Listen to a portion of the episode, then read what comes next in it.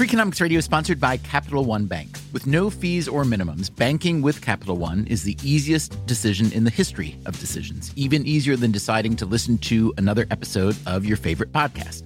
And with no overdraft fees, is it even a decision? That's banking reimagined. What's in your wallet? Terms apply. See CapitalOne.com slash bank. Capital One N.A. member FDIC. Freakonomics Radio is sponsored by Mint Mobile.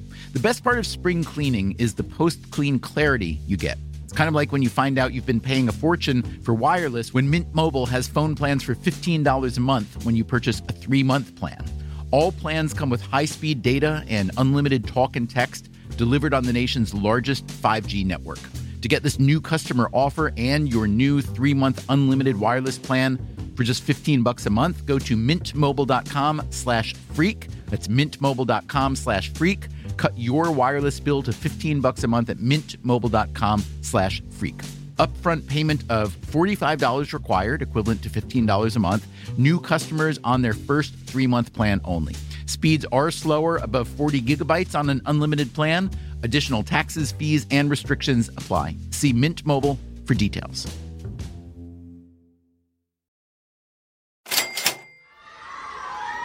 You know the story. Schools in this country and many other countries, they just aren't so great at teaching kids. Why not? What needs to improve? Now, you've heard the answers too. Some experts say it's all about increasing teacher skill, and others say it's the pedagogical approach or the curriculum, unless it's classroom size, or maybe dollars spent per kid, or we need more computers. What do all these answers have in common? They all represent the supply side of the education equation. But what about the demand side, the students themselves? Where are they falling down? Today, a story from China about a foolproof way to boost learning, at least for some students. It doesn't have a fancy name, you don't need a PhD to administer it, and it's almost comically cheap. Here's Long Ching Yi, an eighth grade teacher in China. Oh, Sometimes I have to call the students up to the blackboard in order to read. Sometimes it's a matter of having students who can see help those who can't. And other times I just have to walk over to the students myself to give them extra attention. Now, as you can imagine, a student who can't see the blackboard can't read the blackboard, and if you can't read the blackboard, that makes it pretty hard to learn your lesson. And a kid like that, or a bunch of kids like that, can start to drag the whole class down. Now, what if the solution doesn't have anything to do with curriculum or more computers? What if it had to do with.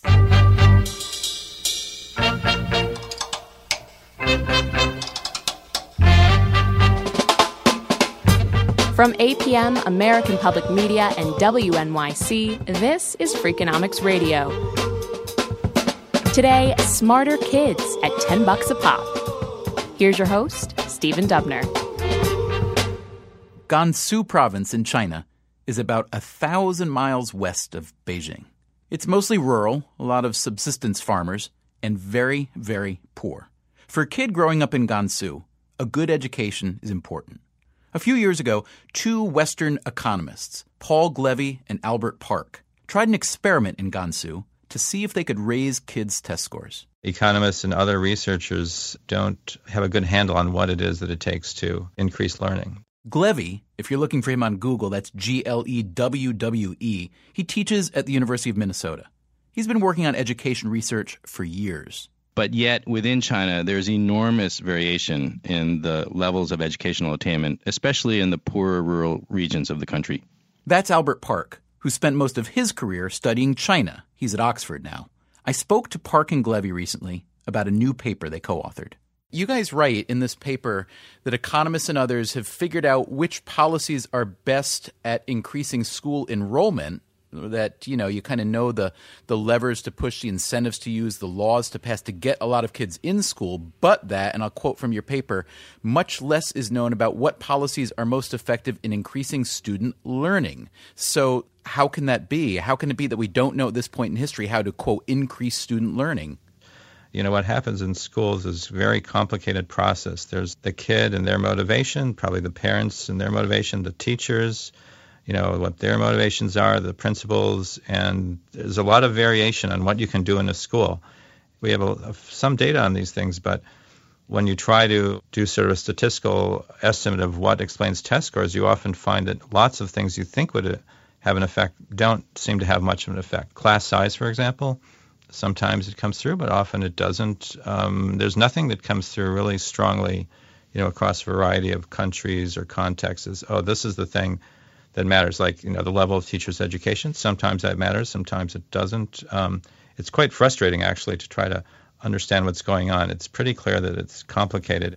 But one thing that seems pretty obvious is if a kid can't see the blackboard because the kid has bad vision, then it's almost certainly going to make it harder to learn. So let's talk about that. You're the guys responsible for the Gansu Vision Intervention Project. What was this? Go ahead, Albert. I've been talking enough. right. Well, um, I was uh, involved in a study of rural youth in Gansu province, which is a very remote, really one of the poorest parts of the country. And we were trying to follow a cohort of young people as they grow up to see what were the factors at the family level, at the school level, at the community level that were influencing educational outcomes. And we worked we started working with the Gansu Provincial Center for Disease Control to help us identify the health issues facing children in this part of China. And when we talked to them, we asked them, what are the health issues that you think are most relevant or most important to the children in rural Gansu? And they told us that vision was an issue partly because of nutritional deprivation, uh, lack of vitamin A will have an effect on, on vision. And once we discovered that so few children were actually uh, wearing eyeglasses when they had poor vision, we thought it would be a really interesting opportunity to conduct a more in depth randomized trial to try to assess how important, in fact, uh, vision was to students' educational attainment. What share did have glasses already? Well, it's kind of pathetic, but only 2% had glasses out of those kids. I mean, we had about 2,500 kids who needed glasses, and only 59 had glasses. These are kids in grades 4, 5, and 6. So that's about 2%. Yeah. I'm guessing you're thinking, this is wonderful. There is a big problem here in front of us. It's pretty low hanging fruit. We can just get in there and, and fix it. Was that what you felt? In ways, it was surprising that it hasn't been done before. I mean, whenever you write research or, or, you know even research grants to try to get money, you try to you have to sort of say, well, what's been done before on this issue? And in this case, there was very very little. And why do you think there had been so little done? I mean, it seems like a pretty simple thing to investigate and fix, right? Well, I have a view on that. I think that a lot of the people going around trying to think how can we improve education and learning tend to focus on how we can improve schools and teachers or textbooks, etc.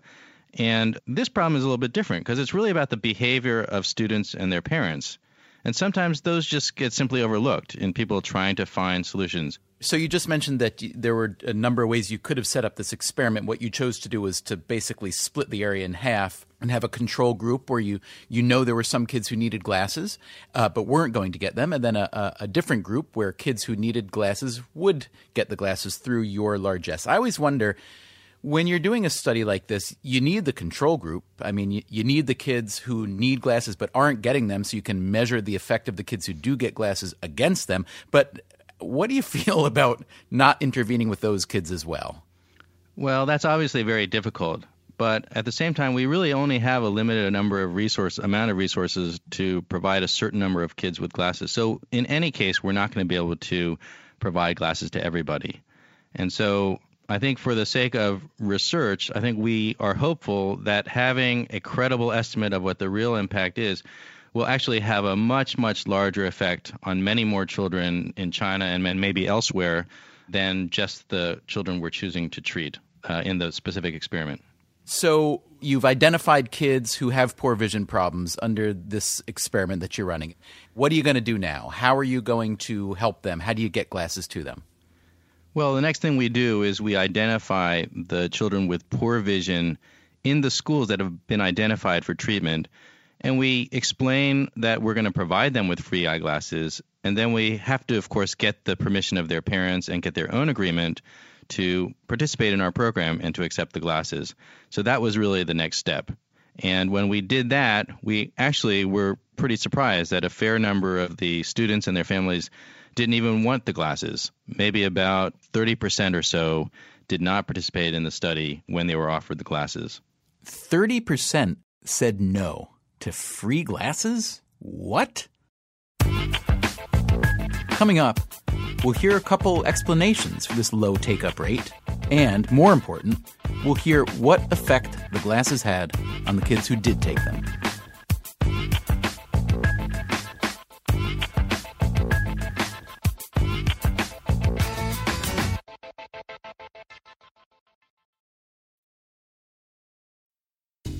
Freakonomics Radio is sponsored by Range Rover Sport.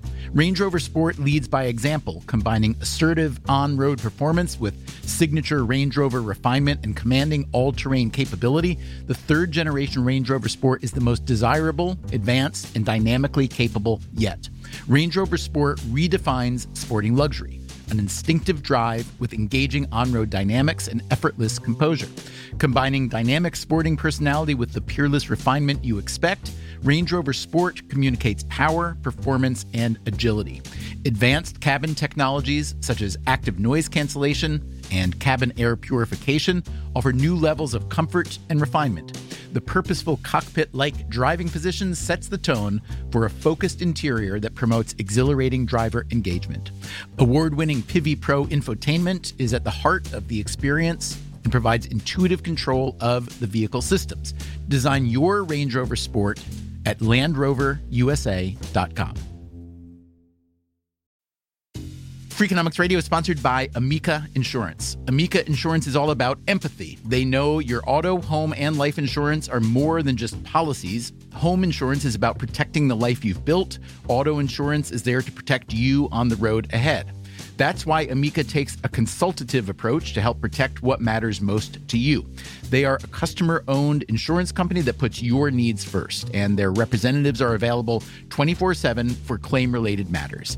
As Amica says, empathy is our best policy. What does it mean to be rich? Maybe it's less about reaching a magic number and more about discovering the magic in life. At Edward Jones, our dedicated financial advisors are the people you can count on for financial strategies that help support a life you love. Because the key to being rich is knowing what counts. Learn more about our comprehensive approach to planning at edwardjones.com slash find your rich. Edward Jones, member SIPC. From WNYC and American Public Media, this is Freakonomics Radio. 嗯，就是免费的。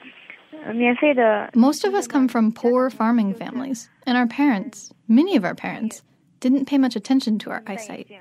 That's Guan Guo Pan. She attends the Datang Township Number One Junior High School in Gansu. I asked Albert Park why he thought 30% of the students didn't take the glasses. I mean, was there perhaps a, you know, is there a, a large stigma against wearing glasses? Do people think maybe glasses will make their vision worse somehow? They, they won't be so good at sports. They won't be good looking anymore. Uh, what, what, uh, did, did they not want to take a handout from people like yourselves? Well, there is definitely a widespread perception that wearing glasses when you're young will weaken your eyes. And so I guess that may be an, an important reason. Although the eyeglasses were free, so uh, and would help them in the immediate term. I think for, some of the children, certainly, especially boys, uh, they feel very uncomfortable wearing glasses. They don't want to be teased. And uh, so that may explain the other part of the refusal. And what about the parents and teachers? I would think that the parents and teachers would apply an appropriate pressure to get these kids to accept something that's going to help them do so much better in school.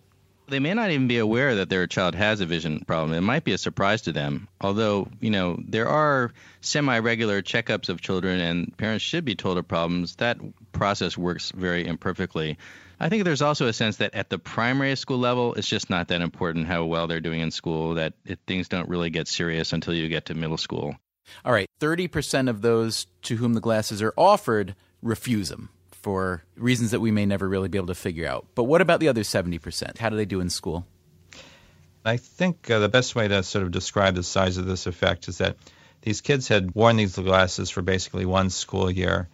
And based on comparing, you know, how kids do just in terms of, yeah, your test score goes up if you stay in school longer, the improvement is something like one fourth and one half of a school year. So it's like adding another one fourth and one half of a school year.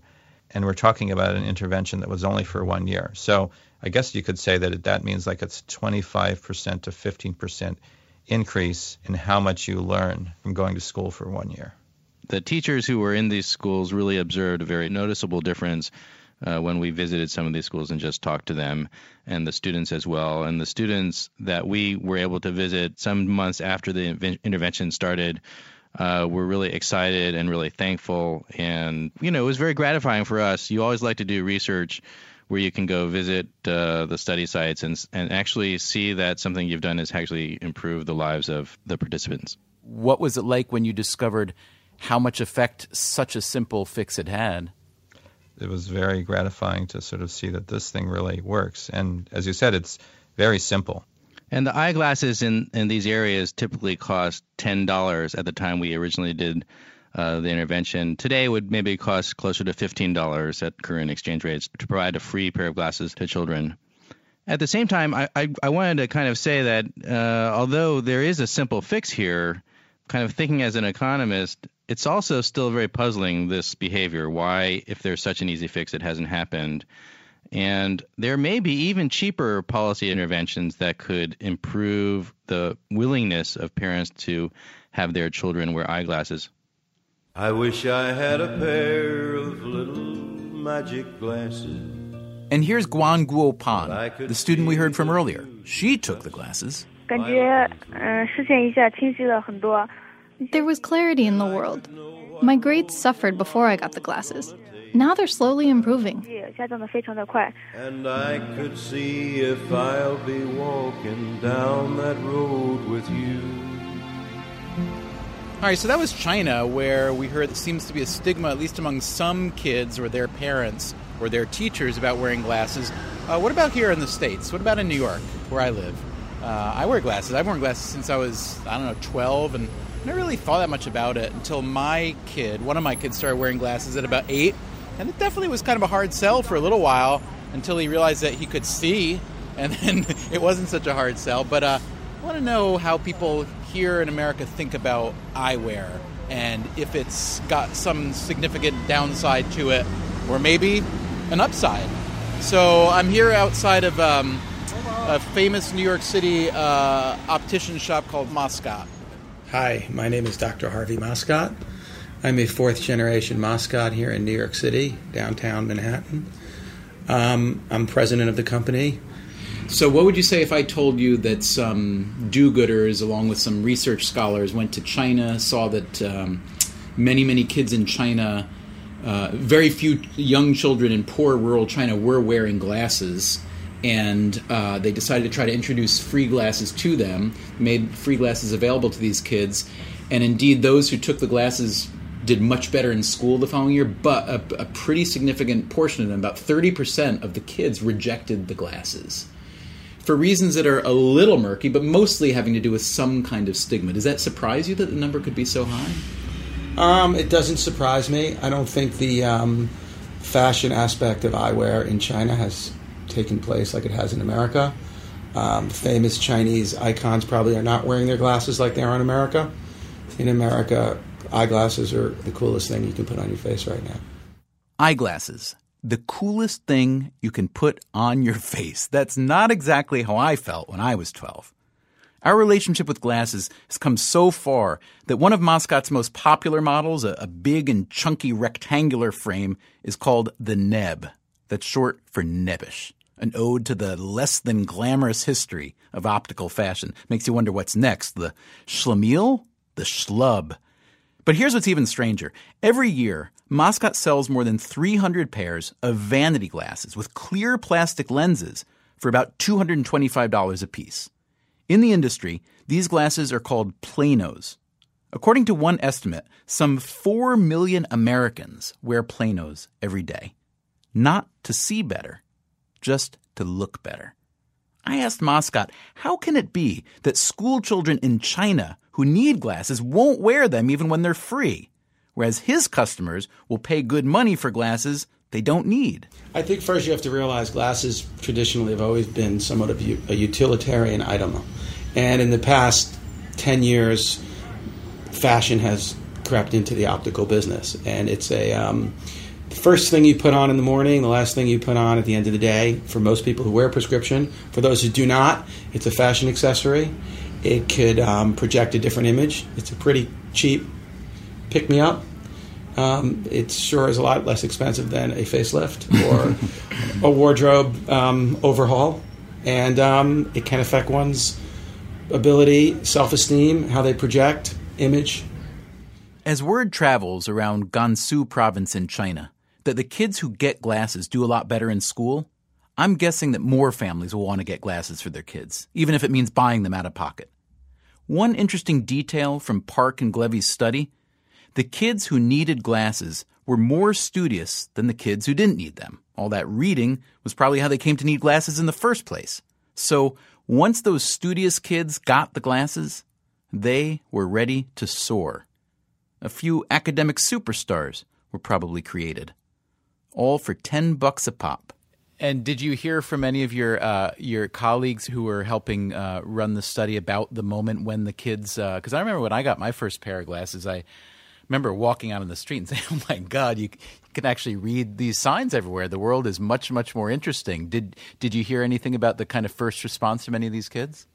Oh, I think they were very excited. I re- actually remember visiting. We actually went to a couple of the homes of some of the children who had gotten glasses, and uh, I remember visiting one girl. I think we have pictures of this, Paul, where uh, we asked the girl, "Oh, does she like the guys?" She said, "Oh yeah, I'm I'm so happy I can see everything." And then she said, and then she kind of pulled us over and whispered to us, uh, "Do you think you could get a pair of glasses for my sister?" Because the sister was very jealous of her, uh, and so we said, "Well, we'll see what we can do." Freakonomics Radio is a co-production of WNYC, American Public Media, and Dubner Productions.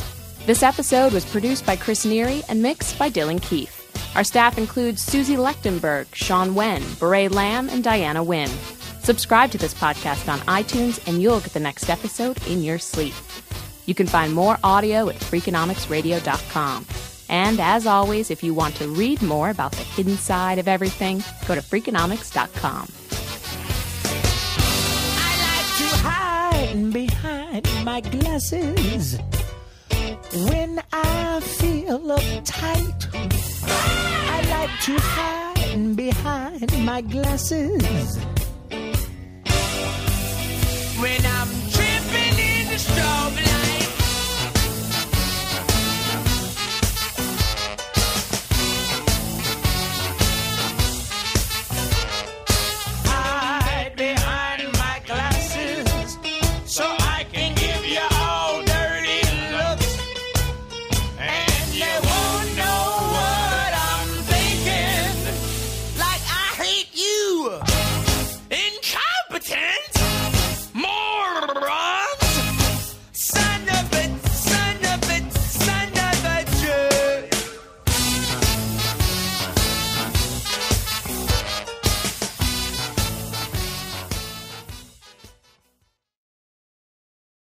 Want to make mom's day? Get to your Nordstrom Rack now and score amazing deals for Mother's Day, which is Sunday, May 12th.